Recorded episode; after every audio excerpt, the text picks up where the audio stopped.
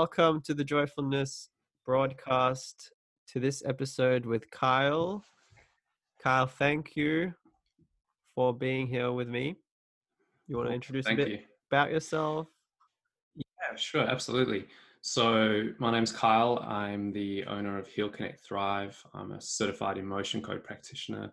And I guess my life and my mission really at this point, it's finally culminated to this, has been dedicated to understanding energy and I guess making the world a better place, one person at a time. Okay, well, we could go into the energy one. I think that would be a fun topic. Yeah, absolutely. How is life viewed from the energy perspective? Interesting. Yeah, powerful. I guess probably it's something that a lot of people are really just only discovering now. So we predominantly are physically focused, and a lot of our life is really focused around the physical, and even our sciences, I guess, teach us to deconstruct things in almost a mechanical manner of the whole is the sum of its parts. But when you go into the energy world and you really just look into everything that's energy and understand that everything in our reality actually comes from and is created from energy, it just opens up a whole nother world. It's just a whole nother world of understanding, a whole nother dimension of just looking at things. And I think it comes out to be really powerful when we understand that everything is energy, everything is potential energy, and that the world around us, not just the physical world, but the layers that we can't see, the things that we can't perceive, are all responding to us and our intention of it. Cool. Yeah. It's pretty cool. Well, what about in terms of a practical? So, you hear about like the world is energy, but in terms of experientially, what does that actually mean? And how can like listeners tap into that, for example, just to experience it for themselves, Yeah. So if I look at just, everything that I've learned as part of being an emotion code practitioner, it would really just be the easiest way to explain or have someone look at energy is just to understand the dynamic of your emotions, right? Every emotion has a particular feeling, it has a particular vibration or a frequency, and each of those emotions elicits a different response from us in our physical reality. So if you think of something like love, joy, peace, they're all really light, high vibration emotions that feel incredible. When we feel them, we feel joyful. We just want to jump for joy, run around, do handstands, obviously, depending on how supple our body is. I definitely can't just do cartwheels or anything like I used to, unfortunately. But yeah, when we feel those emotions, it's just so uplifting, and it brings about really just such a positive attitude within us. We see life with a very different lens when we're feeling those things. And then if you compare it to the other end of the spectrum of emotions that are lower in vibration, they elicit a very different response. They're very contractile in the way that they work. When we feel them, we kind of want to close down. Things seem a lot harder, heavier, slower. And both of these have a purpose, right? They really are just indicators of where we are in relation to where we want to be. But understanding our emotions and really feeling through them, I think, is a very powerful thing for people to do, because we're built with an emotional compass, per se, and that compass really shows us where we are in our journey and where we're going, and whether the energy that we're giving off at that point in time is actually aligned to where we really want to be or the person we really want to become. And so practically, for any person really, you could just start to understand and learn a little bit more about energy just by feeling. How do you feel now? How did you feel in your happiest moment? How did you feel in your saddest moment? And then just, I guess, closing your eyes, taking a couple of deep breaths, and really just tuning into the body and going, how do I respond to this? And when I respond to this, what are the thoughts that come into my mind? What are the sensations that run through my body? And yeah, just start there. That's a really good place to start to explore and feel. Yeah, that's cool. I really like that, like making it more practical, because it's getting down from the conceptual layer and actually go into like experience, senses, and to talk about that language that people can understand, experiential language rather than conceptual, because everyone's going to have their own different concepts of vibes, vibrations. Vibrations for me is like vibes. I think that's a really good experiential way. Yeah. Everyone, like, intuitively senses good vibes and bad vibes. Bad vibes. Yeah, absolutely. Mm. And I think, you know, we unfortunately we don't always listen to that intuition, and it can have some hard lessons in itself. But that's something that's incredibly powerful, is paying attention to those vibes. You know, looking at your life, and when you step into a situation, what's the vibe like? What do you feel? What does it give off? What does your intuition say? And then that's your own take on those things. And, you know, the perception and the filter or the lens that everybody steps into everything with is really unique to them. Mm. So I might step into a situation where the vibes feel great to me, and you might step into a situation where the vibes don't feel great. And the difference between that vibe feeling great or not feeling great is really just what our filter is. You know, if we're biased energetically to look for good things, to look for good feeling stuff. And this is where gratitude comes in, right? Gratitude is such an incredible practice, because when you look around you in the world and you find the things in your life to be grateful for, you shift your energy, you shift your bias, your lens, your focus. And then you step into a new situation and you land up seeing the things in that situation that actually elicit that same response. Mm. Similarly, if you looked on the other end of the spectrum and you were looking for things to be unhappy about, things to be, you know, sad about, or things that you don't enjoy in your life, you'll find more, right? We kind of get what we get what we think about, whether we want it or not. Mm. And, you know, that's something that's definitely really powerful to do is gratitude. I think it's one of the most understated, but super important practices, because it is just so incredibly powerful. And in everybody's life, you know, I could show you a person who lives just a stock standard life, who's absolutely incredibly joyful. And I could show you another person who lives that same life, who's miserable. Mm. And then similarly, I could show you someone who lives a stock standard life and who's reaching for more because they're unhappy, which can also be a good thing. You know, so yeah, experience is really subjective, isn't it? That's all we got out of that one. Yeah. Yeah.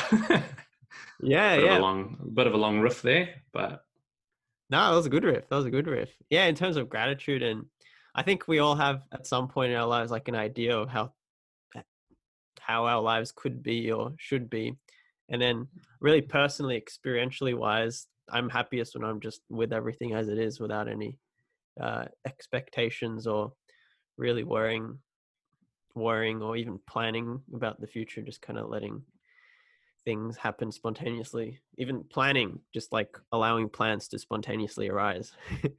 Yes. Yeah, absolutely. Mm. And, you know, there's so many great teachers who talk about presence, and Eckhart Tolle's one of those. And, you know, if you listen to any of his teachings, what he really talks about is the fact that the only moment that exists is the present.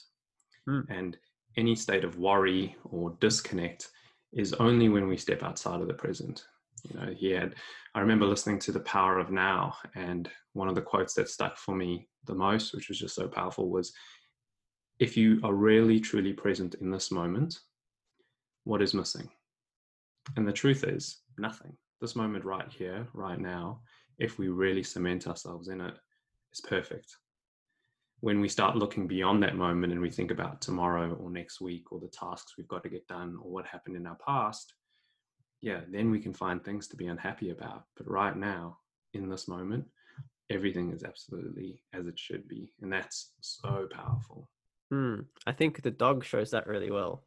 So we have our conceptual framework. Yeah. And like, I mean, their mind is impressive, but also like one of the biggest barriers to constant joy and happiness, at least experientially it has been, because we have that constant ticking. It's like it's always anticipating the next moment. That's like what the mind is meant to do. Yeah. And then you have the dog, which my dog is just lying over there, and she just like, it doesn't matter. Always in the present, like just rolling around in joy. There's no worries, just sniffing, no concepts. Yeah. Just I think you can learn a lot from the dog. Absolutely. I've got a 11-year-old Labrador, and man, the life lessons that I've gotten out of him.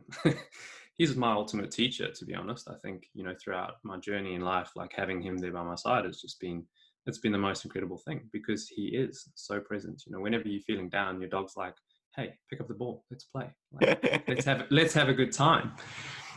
And yeah, like, how can a dog be so excited to receive the same kibble today as he received yesterday, and he's received every other day in his entire life?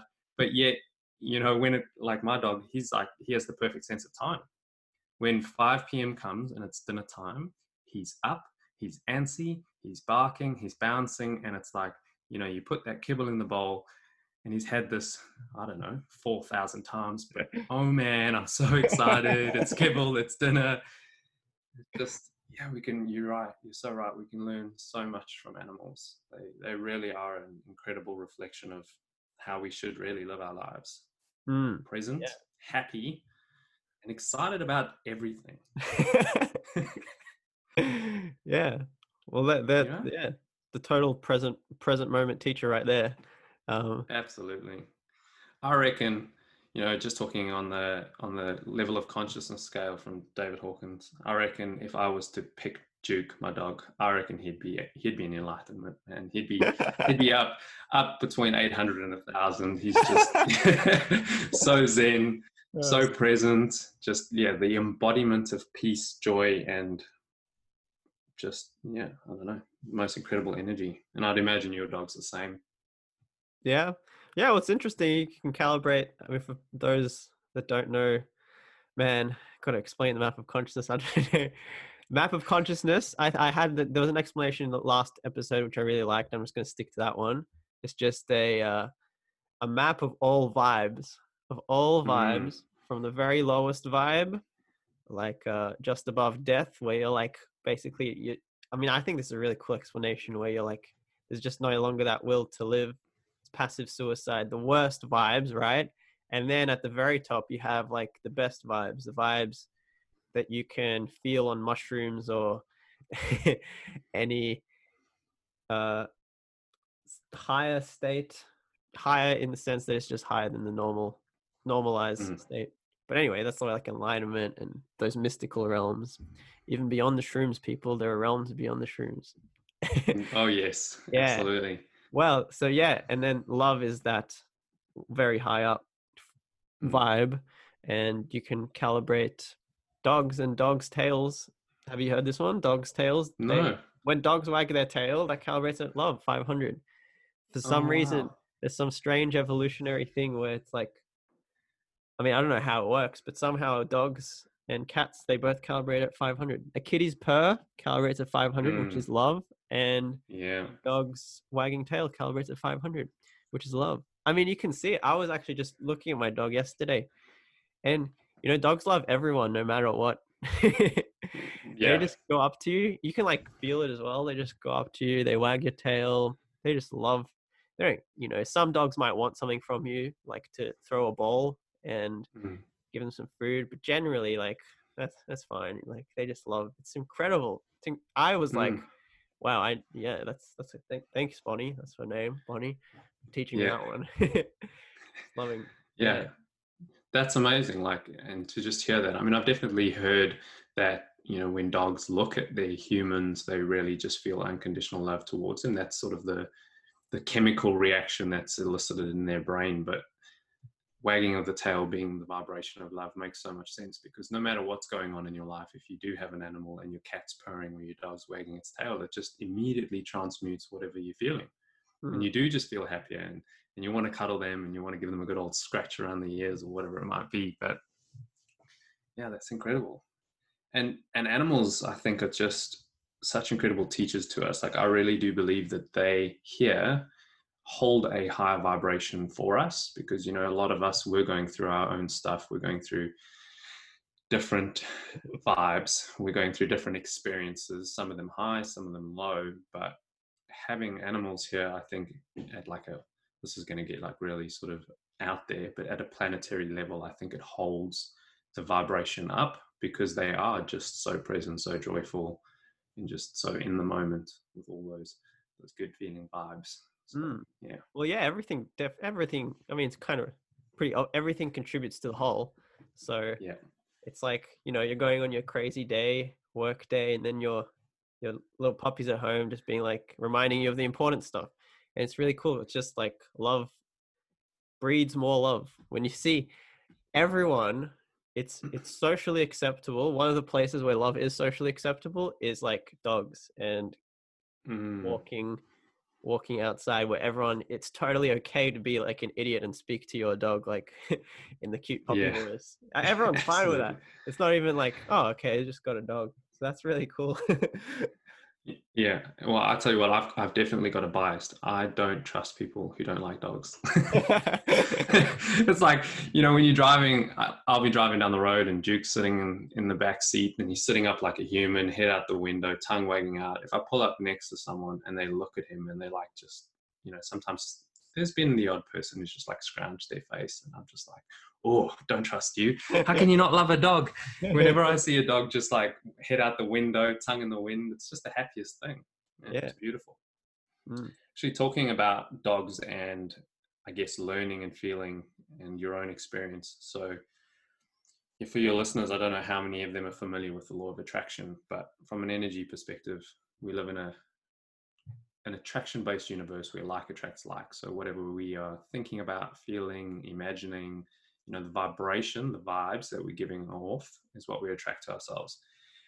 And how I'm going to sort of bring that in with dogs is when I was 18, I started reading all of the law of attraction books, and they were really life-changing for me. But one of the things I was trying to do was I was trying to rewrite my brain patterns, trying to rewrite the bias of my brain looking at things negatively to start to look at things positively. And so that was, you know, constant repatterning of my thoughts, picking up on every time I was thinking something negative and then trying to shift it or pivot it to a positive. And the one thing that I used to do that was this memory that I held in mind of me and Duke at the park. So I'd be throwing the ball and he'd be having the best time and I'd be having the best time. And that was such a happy memory for me. And so I guess here's a practicality thing with how someone can actually use this is when you land up having those, I guess, negatively focused thoughts and your mind just runs off with them. And we really can do this, right? We can take something so small and then start thinking about it in a negative aspect. And before we know it, 5 minutes down the track, we've just created this incredible scenario of our mind of how the whole world's ending, but it's not actually. And so when you catch yourself with those thoughts, sometimes it can be really hard to shift to a more positive feeling or a better thought. And what I did with that was I used that memory of Duke as like my pivot or my anchor.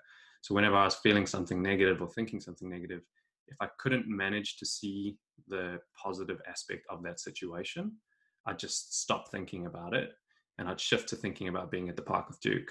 And then immediately I'd feel happier, lighter. And that then made it easier for me to find a better feeling thought.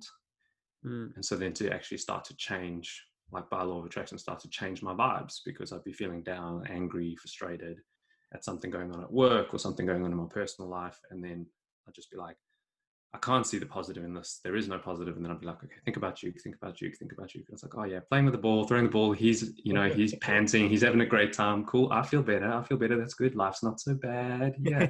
And it just really helped me to shift, you know? Yeah. So having a positive memory as that shifting point, I think, for people who are really struggling with hard thoughts or, yeah, I don't like the word negative because I don't think that anything is either positive or negative. I think everything really just is a experience, and that experience really just provides us with contrast, the wanted and unwanted. So I experienced something that I didn't like, and in that moment I realized, well, I didn't like that. So then it makes me clear on what I do like, but it's neither negative or positive. So yeah, there's a practicality tip right there. Yeah. Well, that's a cool practical one. I think hopefully most people have like a positive memory that they can use as an anchor. Hopefully. Yeah. I mean, it could be anything, right? Like no matter how tough life has been, there's got to be some good feeling memory, and whether that's just like a feeling of enjoying your favorite meal or, you know, I don't know, just a good nap, or everybody will have one thing at least that can be positive, and the more we focus on it, the more we'll get. Yeah. Well, I guess something I like to do is to just be like actually recognize that I'm like aware and mm-hmm. That's it, nothing on top of that, because that's, and then because when the recognition truly comes, it's just like pretty immense. It's like, oh, I'm aware. And then what follows is like, well, I didn't make myself aware. I didn't ask for this. I just am. Mm. And then there's just an immediate gratitude, because obviously the best word for it is like this, there's this sense of being creation, having been created, because I didn't create myself. I didn't ask. I can't, if I did, I could just turn off my awareness.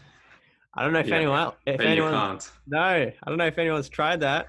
It's very hard. Even in sleep, you know, people might say, but sleep, you're still aware.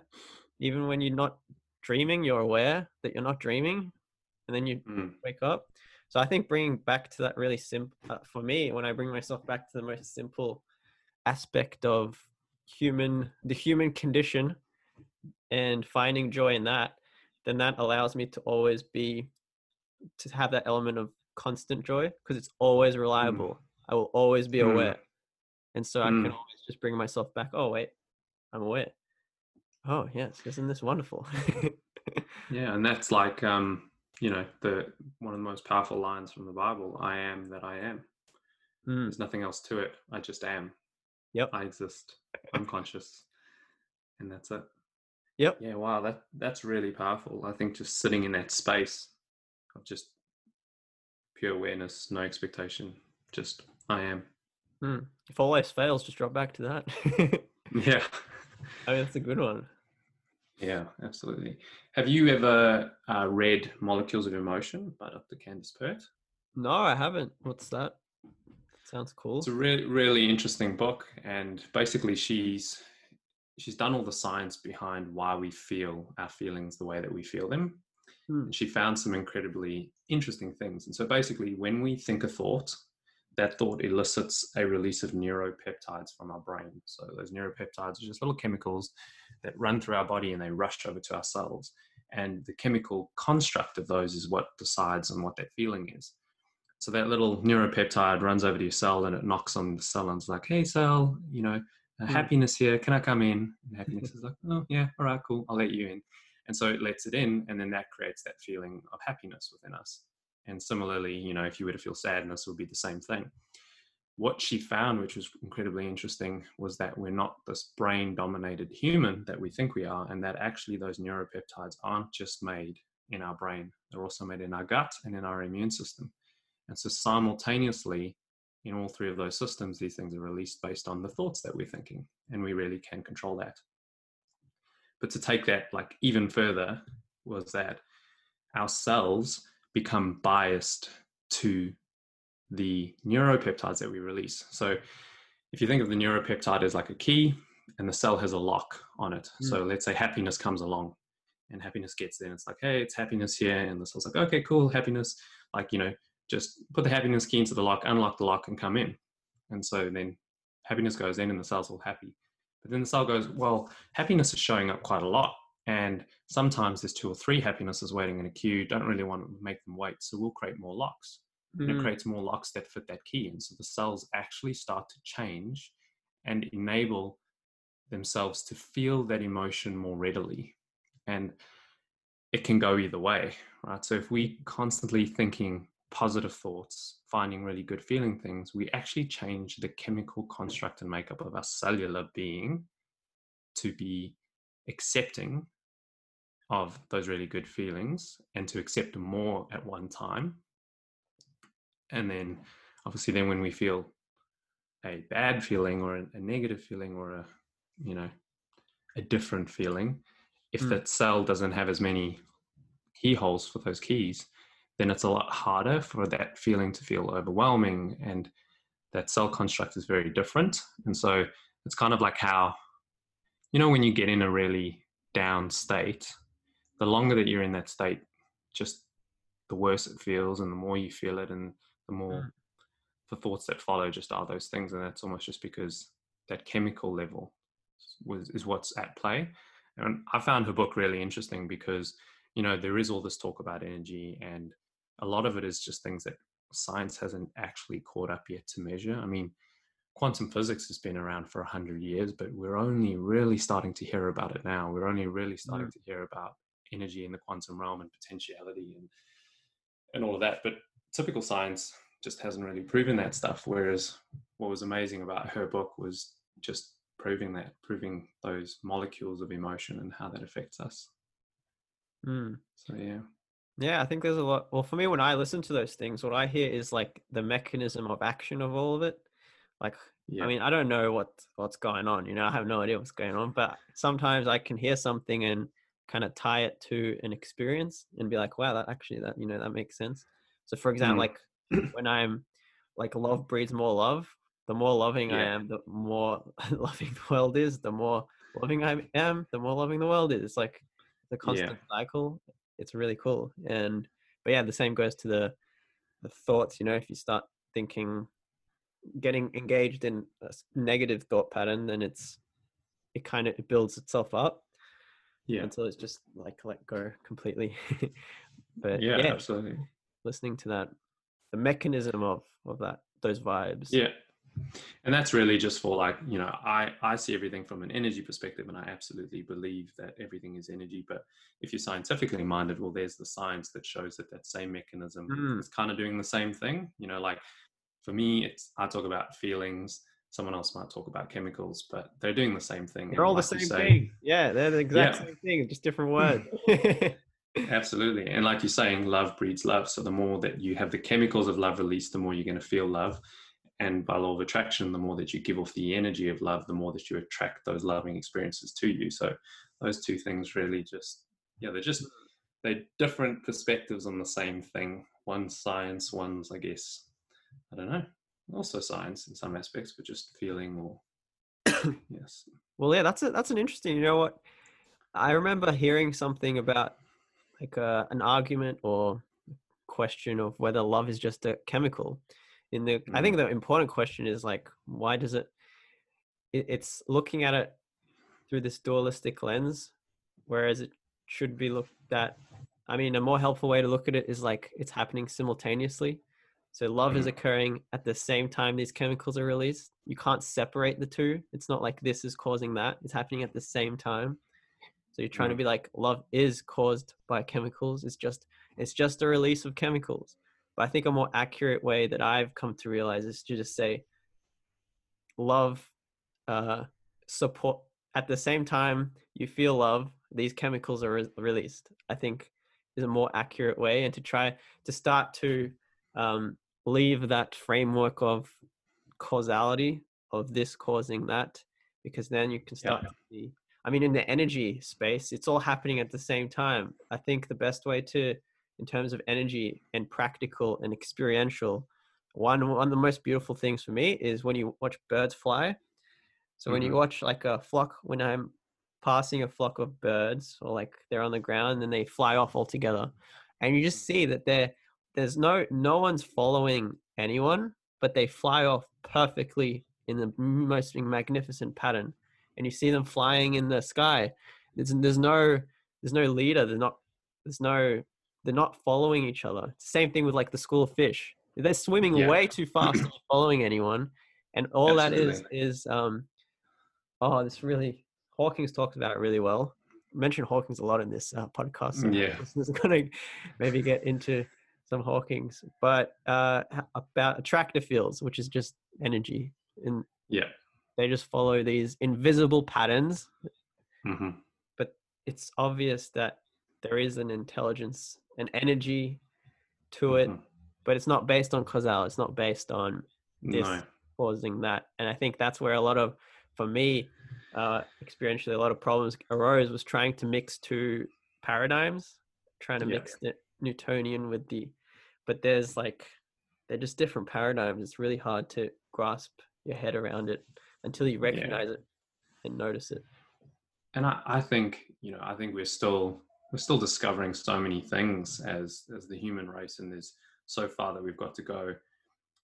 But what I've come to understand is that everything is energy, and it starts with energy, it ends with energy. And, you know, so the scientific stuff, like the causality that you're talking about, that's really just our way of explaining the physical. But beyond the physical. You know, when you go down to the lowest level of a cell, there's just infinite potential space, infinite potential energy. There's like not so much physical stuff.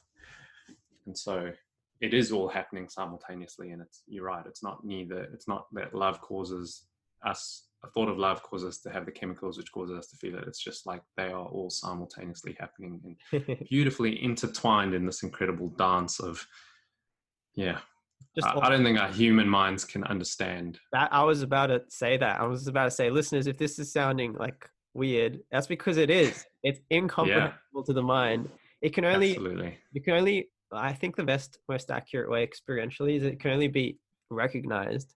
You can't think your way into it. There's not like a framework of thinking that will allow you to know. It's like, you just have to recognize it and kind of, and that comes from me, that came from like absolutely breaking the old thought ways of understanding the world and like completely losing, being like, okay, I don't get anything. I don't know anything. That's it. Yeah. I was pushed to the edge. I left. All right. So what's now? And there's so much power in letting go of needing to understand. Mm.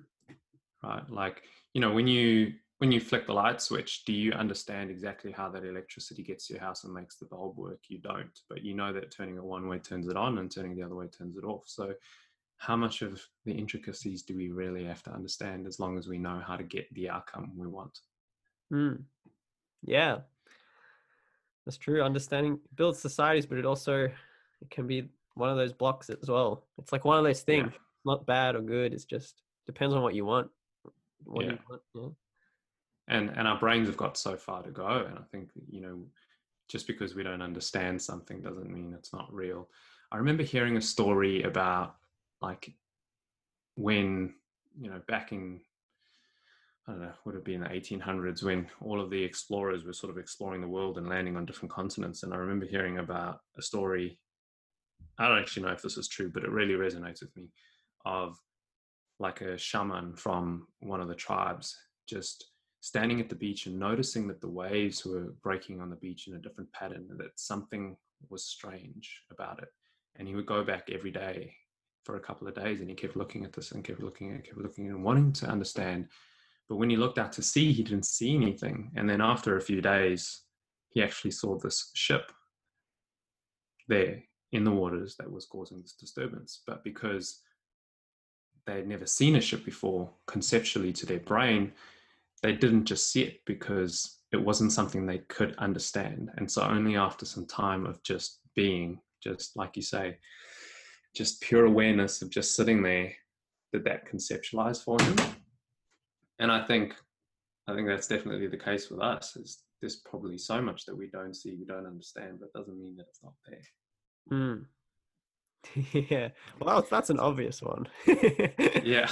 That's an obvious one. It's actually so egotistical. If you actually removing judgment, like egotism in the sense of like, I know, to think like that there is only what you know. And, correct. But I think for me, it was about making that conscious, because people might be like, oh, you know, I'm sure there's stuff I don't know, but subconsciously, you don't really know what's going on. You might have those beliefs that you reckon you know everything, and that's that really leaves a lot of the mystery out, and the mystery is where all the fun is where all the joy is. There's so much joy in just, like you say, just being. Like if you look at dogs, I mean, do you think your dog's sitting there thinking to himself, I wonder how this ball travels through the air, or what makes it bounce? No, he's just like, who cares? The ball's traveling, it's bouncing, and I love chasing it. This is amazing. I don't care how it gets there. You know, how does my food magically appear in my plate every day? Nah, who cares? It just magically does. Exactly. There's so much joy in just letting go of those things. Amazing.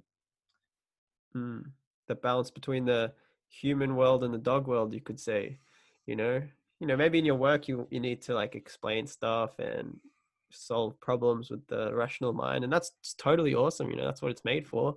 But then come home and you can just be a bit more like the dog and just be like, oh, you know, who cares, whatever's going on, I'm pretty happy here. I'm sure I'll be happy anywhere. It's that balance. Exactly. That balance. Yeah, man. Beautiful stuff. I mean, animals are just, yeah, my favorite.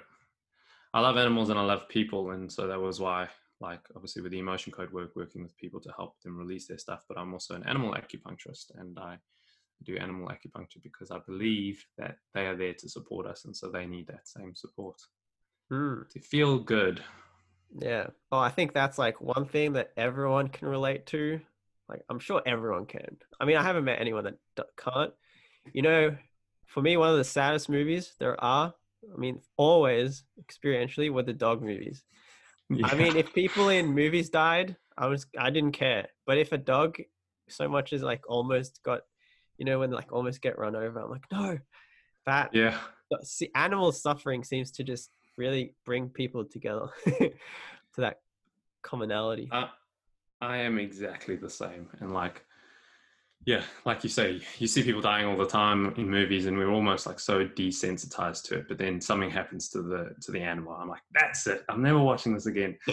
I remember, like, for anyone who hasn't seen it, sorry, spoiler alert, but Game of Thrones, I don't know what season it was, but it was the time that I stopped watching Game of Thrones.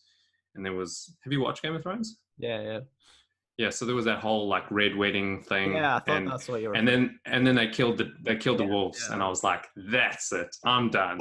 And I never watched Game of Thrones again. Hey, oh, wow. I was totally okay with it. Actually, I did find that whole scene was just too intense and too gruesome for me. So but it was the dogs. The dogs were the final straw. At the end of that, I was just like, no chance. Yeah. Yeah, well, I think one of the saddest movies I watched is 12 Below. Have you heard of that one? Is that the one with Paul Walker? I don't remember which actor. Who's the guy from Fast and the Furious? Was it him that was in there? Where he's got those 12 huskies and he has to leave Antarctica. Yeah, that one. That one. Yeah. Oh, that's a heartbreaking one. Was that 8 Below? Oh, 8 Below maybe. Yeah. I don't know. There was a number in there, and in the word below, I'm fairly sure. Yeah, but that movie, I mean, it's just I think you just instantly recognize the innocence of the dogs, like, or you recognize innocence through the dog so easily. That's right. You just see it. But then it's hard to recognize the innocence of the human, isn't it? Even though it's there, that's been my journey to recognize my own innocence as the same as the dog. And same with every human. We're just the same. Dog and I. We are absolutely the same. And I think something that's really important, I actually put a post out about this yesterday, in recognizing that innocence in other people is just realizing that everybody's on their own journey and they're at their own place and it's right for them and that's okay. You know, sometimes I think we can look at like, you know, I don't know. I've definitely seen it with like when we go on our journeys to self-discovery and we find these things that are making us feel so much better. And then we start to look at the people around us that aren't feeling better and we just want to tell them about it and we want them to take it on board and we want them to feel better because we obviously want the best for them. But it's important to realize that those people are on their own journey and they'll come about those things in their own time, or they may never come about those things, but that's okay. Because that's their experience. Like they're choosing that experience at some level. At that consciousness level, right? That level of like, I am, but I can't turn this off. That you know, somehow they're choosing that. But I think when we can see that, then we can start to see the innocence in people, because we can realize, like you say, with the awareness that we are not our experiences. We're responding to them, but take an experience away and you still are, you still exist, you're still consciousness. And so I think that's where the innocence is. Yeah. And, well, for me, it's the, like the Socrates, everyone's just doing the best that they can, what they got. And it's super easy to recognize that with just a little bit of honesty and retrospect. And you just look at your life and you'd be like, okay, well, every mistake I've made, if I knew it was a mistake at the time, I wouldn't have made it, obviously. Yeah. So it's exactly the same with everyone else. And then you just kind of recognize that the human condition is just about learning from mistakes. That's what wisdom is. And then seeing guilt, this was a powerful one. Seeing guilt as a non-reality. So guilt, I noticed that I mean, I heard it first and then I began to notice it. It only arose when things were taken out of context, and it really was based on nothing but like ideas of how things should be, how they could be, but not how they were. So it's not based on anything but all these ideas. And that simple one that you just did, everyone's doing the best they can what they got. I do the best I can what I got. You do the best you can what you got. And if you knew any better, you would do any better. So just do what you think is best, learn and move on. And absolutely, that really helped completely eliminate guilt. And like with guilt, I mean, it's a really hard thing to feel, right? It's a horrible feeling, but like you're saying, you know, it is external to you. And we only ever really feel guilty when we think about things in the context of, well, what are people going to think when they find out this? Or, you know, it's that external, when we're already imagining the response of other people to the thing that we're currently thinking about. And that's what guilt is.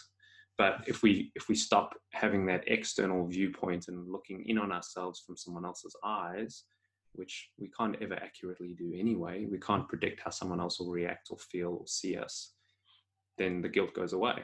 And then there's also, who cares? But you could actually, there's a cool one where you ask who cares, and you follow that investigation, and you find what is it that cares? What is it? And you separate that from the pure awareness that is just purely aware. What is it that actually cares? And then you can investigate and find some cool stuff. Yeah. And what would you say it is that cares? Well, it's that the most accurate way I would describe it is it's like the tendencies that we are programmed with via our own innocence. So we are that innocence, and then all these things on top of it are just those programs that we've been programmed with collectively. I'd say like it's an element of the ego, because the ego is what really cares what people think about us, how people feel about us, where the most important thing is how we think and feel about ourselves.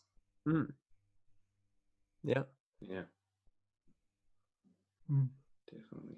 Well, to me, the programming is, I just know that there's a everyone's going to have their own different way of interpreting ego. So just to, because the ego is, for me, the programming. It is everything that we are not, in a sense. Like, that's what it is. Everything that we have been programmed with, whether evolutionarily speaking or just social programming. And then the not ego is the real self, is the witness of it all. Or even another cool way of saying it is like that pure quality of innocence within everyone that remains untainted no matter what. So that there's that pure, if you can believe that if you can recognize the innocence in like a terrorist who blows up a bus full of children, then you can recognize it within yourself.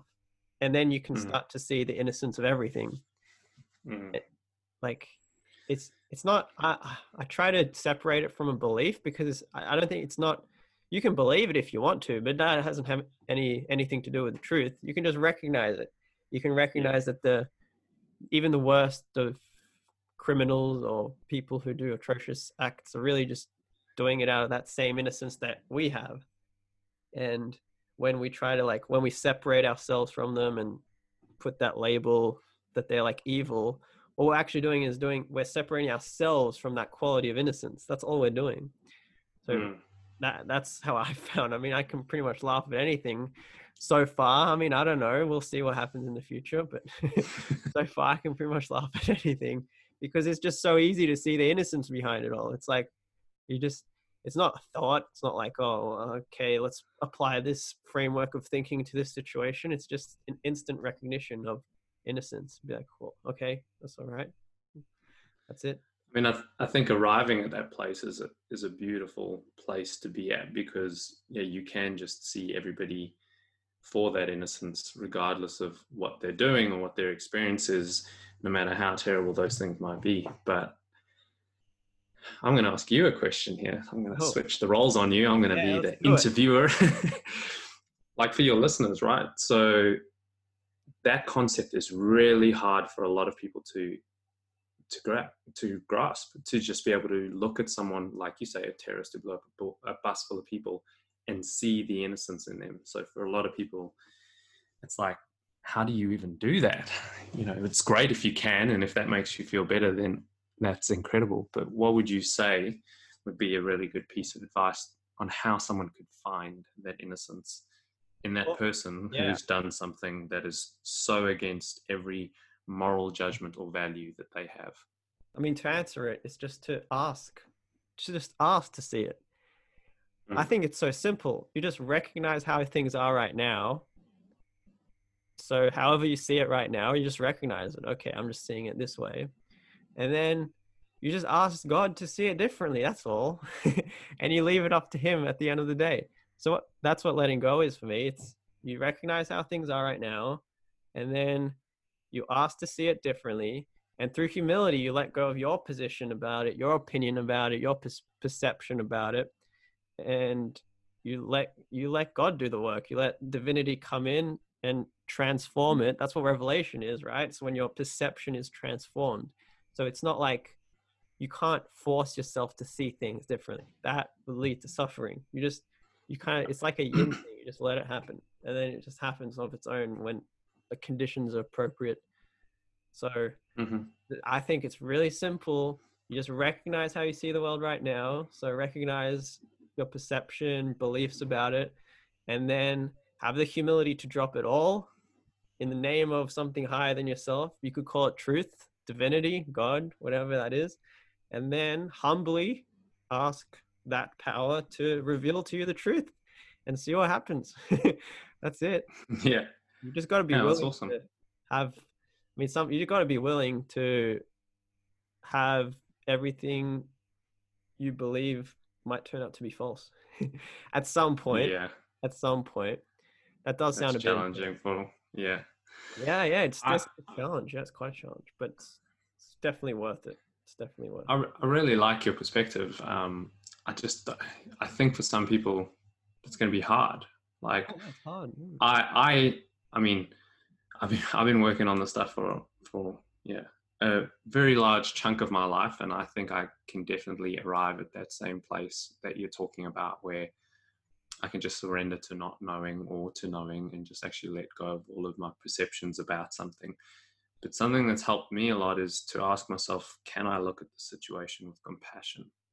Oh, that's cool. So compassion, understanding, you know, when I look at someone who's doing something that I may not necessarily agree with, first I release the fact that there is no right and wrong, and my perception is just my perception. And there's probably people on the other end who think that it is right? Well, I mean, they must do because they're doing what they're doing. But I also then ask myself, how do I look at this person with compassion and understanding that them arriving at this point in their life has been a culmination of events, experiences, emotions, and we don't know what they've gone through that's led them to this point. And so I've found, for me, the best thing that we can do is just give them compassion. Well, I think... And I see this... No, you finish, Karen. You finish. A royal standoff. You go. No, you go. I think, and I've seen this a lot with the emotion code, like just how our past experiences and the emotions that we've had, they create kind of how we respond to our world now. And it's like our subconscious mind, it has a tendency to pick the things that it knows, whether they're good or bad. It just picks those things that's known, because those things are safe. And so even if the experience that you're stepping into right now is horrible or terrifying or hurtful or whatever it is, your subconscious tends to pick that because it's the known quantity rather than the unknown. And if I can look at people who are doing things that I may not agree with and see them in that light with compassion and going, for whatever reason and through whatever experiences they've had, they've landed up here. I can look at them with love, because I can look at them with understanding and go, I understand that something has led you to this point. What it is doesn't matter, but you're here and that's okay. And that's like it. Then I can send them unconditional love and just be like, no matter what, like I love you, because we're all part of the same beautiful energy, right? Godlike energy. Mm. Yeah. That's a beautiful one. I think that's another key, like to making it, you seek to understand, and that's all. I think that's something that helps. If you just see everything, you kind of have the axiom or the assumption that everything is perfect. And well, obviously it is. Okay, let's just make that clear. Obviously it is. Otherwise it wouldn't be the way it is. You could replace perfection with the laws of nature. Like everything just follows the laws of nature, and those laws are the laws that govern the universe, everything as it is. So if something is as it is, it has followed the laws of nature to be at the point it is. And so your job as a student of truth, if that's what you seek, is not to condemn it, but to understand it. So you just understand how things came to that point. And that's like the same thing with other people. You're like, okay, so that person did something that I seem to perceive as pretty bad, but well, hang on, why did they do that? Because if you then carry the axiom that everyone, you can use logic. You can use logic to make it really easy as well. You can just have the axiom that everyone does the best that they can with what they got. So if you completely trust that and you apply that to the situation, then you can you position yourself in a compassionate way. You don't have to think about it. You just position yourself with compassion automatically. And then like you said, it's like, well, this way, no matter what you did, no matter what has been done, it doesn't matter, because you don't know any better. And we are all governed by the same laws, the same nature. And just ask to understand it. Yeah. So like I pray for understanding all the time. I think another way to put prayer is like intention. It's like you position yourself in a certain way. It's like an analogy might be like digging out like sand, digging out a canal out of like, I don't know, there's like a sand pit. You're digging it away. So now it's clear, and then you're letting something else come and take its place. And that's like another way of, I guess, putting it. Yeah. You're creating space within yourself to let that understanding or whatever it is, universal knowledge or superconscious.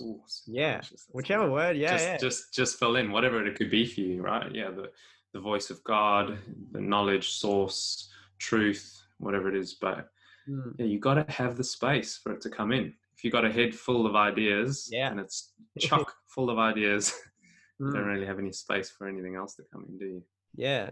Yeah. That's another way. I think a cool way of looking at it is like holding space for a new understanding. You can like, well, how do I understand things right now? And just like, just all you need is, speaking of the map of consciousness, to go up above, into the good vibes. All you have to do is start with integrity. So all you have to do is just be honest and be like, well, what are the current ideas I have, and what is the behavioral output? How am I seeing the world? And do I like this? Is this what I want? And then if it's not, you're not expected to know the answers, because if you knew the answers, you would already be somewhere else. You know, there'd be no learning if you knew the answers. Well, that as well. Someone said something really good in the last podcast episode. She said, I'm going to misquote it a bit. I don't remember it exactly, but you were created the way you were to be who you are. I think it's just so simple. So that's it. There's like nothing else to it. You just and you can't even question that, right? It is just like you say, so simple. You were created the way you are to be. Created the way you were to be who you are. Yeah. Yeah. That's it. Like, but why? Who cares why? That's how it was, and that's how you are. Like, you are where you are. Yeah. I think that's a good one. Holds space. You said that it's hard. Can you hear my dog? Bonnie. Okay. You said it could be a bit difficult and a bit hard, and that's definitely true. Experientially, it definitely can, and not to take away from that. But then the simple question of like, what do you want? And just embracing a bit of discomfort, and there's an option to just embrace the discomfort. There is an option. There is just that option to just be with the discomfort, let it be, and trust, I guess, trust in to some degree that it'll pass away. Okay, money.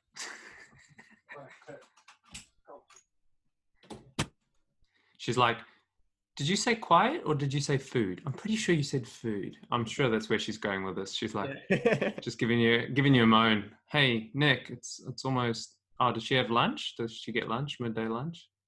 Oh, no, she doesn't get lunch. She gets dinner.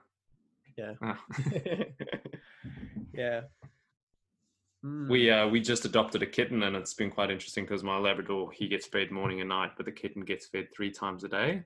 So it's like when lunchtime comes around, you can see that look on his face where he's like, where's mine? Like, why does this new cat in the house, why does she get fed 3 times and only get fed twice? That's not fair. I mean, the difference between cats and dogs is quite interesting, isn't it? But I found it cool that the cat's kitties per calibrates at 500. Love. I started to look at cats differently because before I was definitely a dog person. I didn't really vibe with cats, but then I started to see a different aspect of cats. Dogs are like excitable. They're just joyous. They're like the embodiment of joy and excitement. Whereas cats are probably like more the embodiment of like just chilled out. Don't care about anything. Just like do whatever, but like in a positive way, just feed me. And then I'll give you a purr. I think they're really funny. They just like sit there in the driveway. They don't even give you a second glance. You walk past them. Sometimes they don't even look at you. They're just like, they're so zen. I mean, that could be argued whether they're zen or not. Like, I remember seeing this meme where it was like dog's thoughts, and it's like ball, food, human, happy. And then it was like, cat, and it's like cat's log, day 362 of my enslavement of the humans. Like, what will I do today? It almost makes me think of like Pinky and the Brain, eh? It's just like, how will I take over the world today? I don't know. Well, different or something, but that was they're both incredible though, right? They are But very different experiences. Like for someone who's always had a dog, you know, dogs are trainable, you know, and they enjoy being trained. They enjoy the stimulus of sit down, roll, play, fetch, come back. Whereas a cat, like none of that happens. There's no sitting down, no staying, no, you know, when you say off the table, they don't listen. And so it's very different, but they bring just such an incredible dimension of uncertainty. Yeah, that would be... That'd be good. That's challenging. Uncertainty. Cats? Yeah. 100%. What uncertainty? Because you never know what you're going to get. Oh, with a cat. Right. Yeah. It's like you go over to a dog and you're going to give them a pat. You know they're going to wag their tail, lift their head and enjoy the pat. You go over to a cat and either you're going to get to give them a pat and they're going to enjoy it, or they might turn around, pounce on your hand. They might run away. Like it's just, right. It's like a lucky packet. Did you have lucky packets as a kid? You used to go down to the, in South Africa, they used to call them just like the corner shop. Here in New Zealand, they call dairies, but you would just go and you'd buy this little pack of sweets and there would always be a toy in it. And it's a lucky packet and you never know what you're going to get. Yeah. Kinder egg surprises. Those are those ones for me. Oh yeah. Kinder surprise eggs. Yeah. You're a fair bit younger than me, aren't you? Yeah, probably. I don't know. We used to get, it was just like a bag with like these, I reckon they must have been made out of cardboard, like these chips that were just like puffed air. They were really not very tasty, coated in sugar. And then like you get sherbet, like a little sherbet stick, and then a toy. Sherbet stick. You never know what you're going to get. Sherbet stick. I mean, I remember sherbet. As a kid. Yeah. Yeah. Lucky pack. No. Kinder surprise eggs. That was definitely my one. Never a cat person until I learned that their purr was 500. That transformed them for me. They say it's really healing, a cat's purring. It is, and really, it is like when they're on your lap and you're just giving them some scratches and they're just purring. It's a really good feeling. And then what's another interesting one is you could train birds. So there's some birds like David Hawkins has his parrot broccoli, and he trained that, and he actually evolved its by the training. He calibrated the consciousness, and it changed and transformed and evolved, and it was like at 400 a bird, which is like the level of reason and the intellect for those who are listening, which is pretty impressive. Yeah, given that most humans calibrate it like the average. Yeah. So for your listeners who don't know much about David Hawkins, like I've really enjoyed his book Power versus Force, which talks all about the differing levels of consciousness. So he uses the map of consciousness to map things, but it's really kind of about that, the feeling that you embody, isn't it? And whether that feeling requires like action to get the things you want done, or whether you embody a higher feeling and then things just happen as a result. So it's like less force taken and more things just come because the power of the energy brings them to you. Wow, that's an excellent way of putting it. Yeah. It's like so. That's my favorite. What's your favorite book from him? Oh, Letting Go. Letting Go. Read that yet. Letting Go is so Power versus Force introduces the map of consciousness and those force-based or effort-based. That just came to mind. Effort-based ways of getting what you want, and then moving into the effortless ways of getting anything, but you don't want it anymore, so it doesn't matter. Exactly. That's true. Letting go is the process of moving from that effortful place to that effortless place we don't care anyway. So he introduces Letting Go, like really, really well written, like incredibly well written, really tells you how the process of letting go, like how to let go, gives you lots of clinical examples, because he was a psychiatrist as well.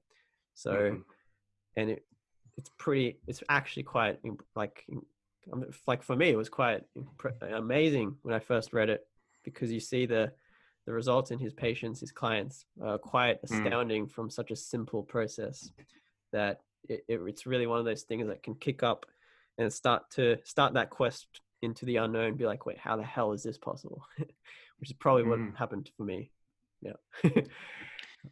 Yeah. What would, so like talking about practicality tips, right? I always, at the end of podcasts that I listen to, I always like to get some good takeaways. And I definitely think for us in this podcast and hopefully for your listeners too, I mean, I've really enjoyed it. And I guess to me, that's what's really important. Yeah. But I hope some other people enjoy it as part of people listening. But what would you say is your, like, if you were to give someone a book to read and you think that book could really make a lot of change for them? Oh, this is a hard question. What would it be? Oh, it's not. It's a very easy question. Letting Go. Letting Go is my ultimate go-to book. Transformed my life. It's like the only book it's like my manual, you know. It can be applied wherever you are on your journey, wherever, like at the bottom if you're at the very bottom struggling with everything, and or if you're at the very on the higher end and now you're still struggling, you're just struggling at a different, actually it's probably less of a struggle, but no matter where you are in your journey, it can be, it's the only thing that as he puts in the start of the book, it's just like, I don't remember exactly, but it's like all the way to alignment, you know, whatever you want. You don't have to go there, but it can be applied for anything. You want worldly success? There you go, letting go. You're just letting go. You want to be a millionaire? Letting go. You want to experience love? Letting go. So for me, Letting Go is yours. Absolutely.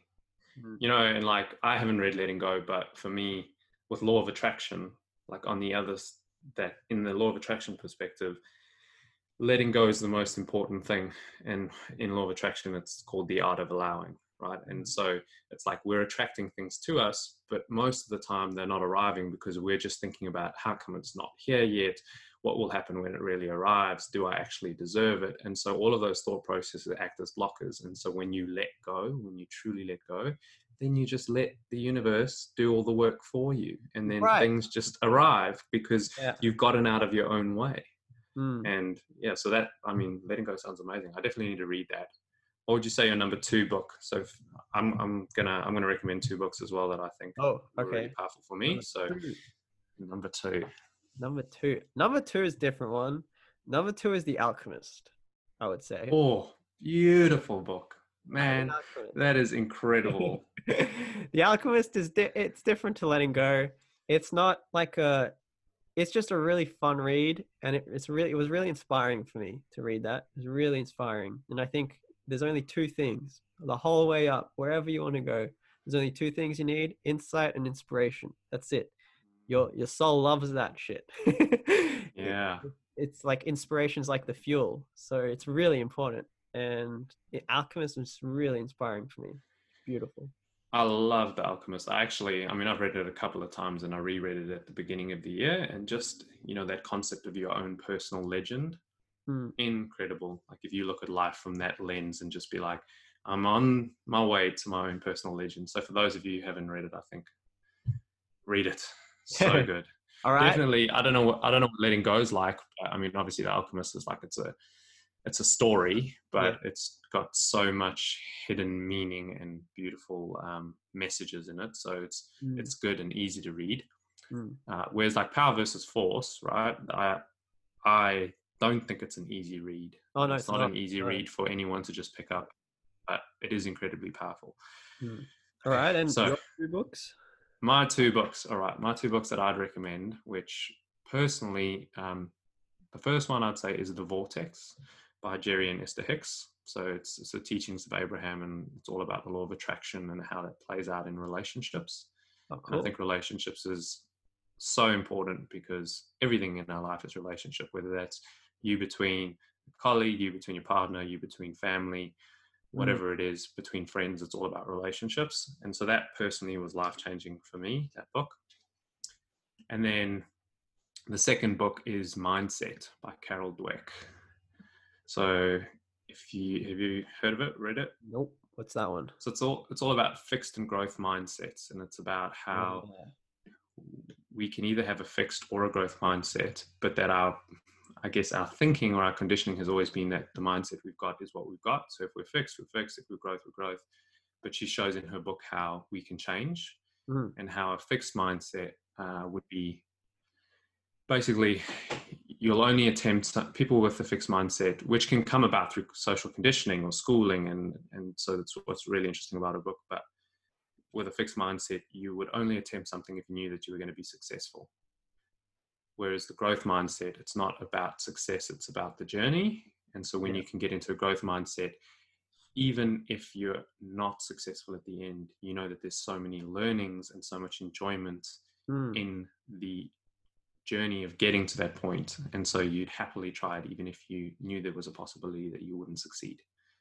And that, again, has been really powerful because it's just like recognizing where in life I have fixed mindsets, or if I had one, and changing it to a growth, recognizing people who have fixed mindsets versus growth. And it also helps you to understand the dynamic of how you deal with people who have the different mindset. You know, like with someone who has a growth mindset, you could easily just say, hey, I need you to do this thing. And they'd just go, yeah, no problem. But with someone with a fixed mindset, you need to obviously provide more detail around what is the thing that they're doing, what's the outcome that they should expect. And like, it helps them in the decision-making process. Right. Yeah. Yeah, so those would be the two books. That's really powerful. Carol Dweck's books probably also a little bit like Power versus Force. Definitely not a bedtime story read. Really, for anyone in like in intellectual realm interested in science, and that's really good because that puts you into the math of it. If you go out of it, David Hawkins to me is like an authority. He's like a very, very integrous authority on consciousness, and he's very. He like mastered the intellect before this. What's that face? I just knocked my bottle on the table, made a very loud noise. Sorry. Oh, it's all right. I didn't hear it. But David Hawkins' amazing thing about he mastered the intellect. You know, he had a PhD dissertation. Power versus Force, for example, was originally a PhD dissertation before it was brought into the public. So it went that. That's why it's so hard to read.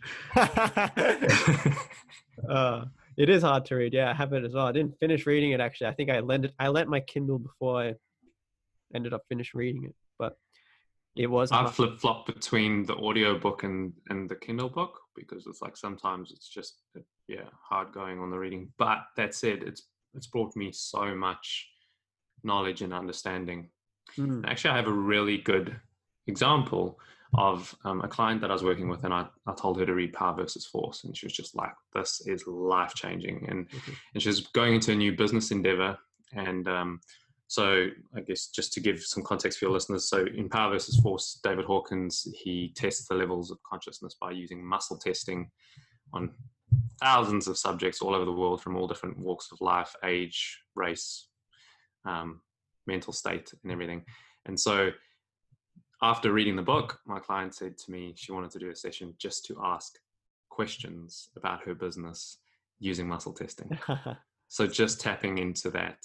Wow. That universal knowledge, and rather than making decisions from a logic mind, just going like, should I do this? Should I do that? Yes, no, and calibrating some of those things. And what was really difficult and was taking a lot of force, a lot of effort, a lot of physical effort or hard work, just shifted, and things just all started to fall into place because of asking those questions and aligning with the power rather than the force. Yeah, I totally get that. Yeah, that's amazing. It's like, I mean, it gives you an access to ultimate truth, which is absolute truth. Being able to tell the answer of any question you have, so long as the question is integrous in your intentions, you can have the answer to anything you want. And that's simply because you're not integrous. Except you can't tell the future. You can't predict lotto numbers or anything like that. Something that already exists, right? That is present.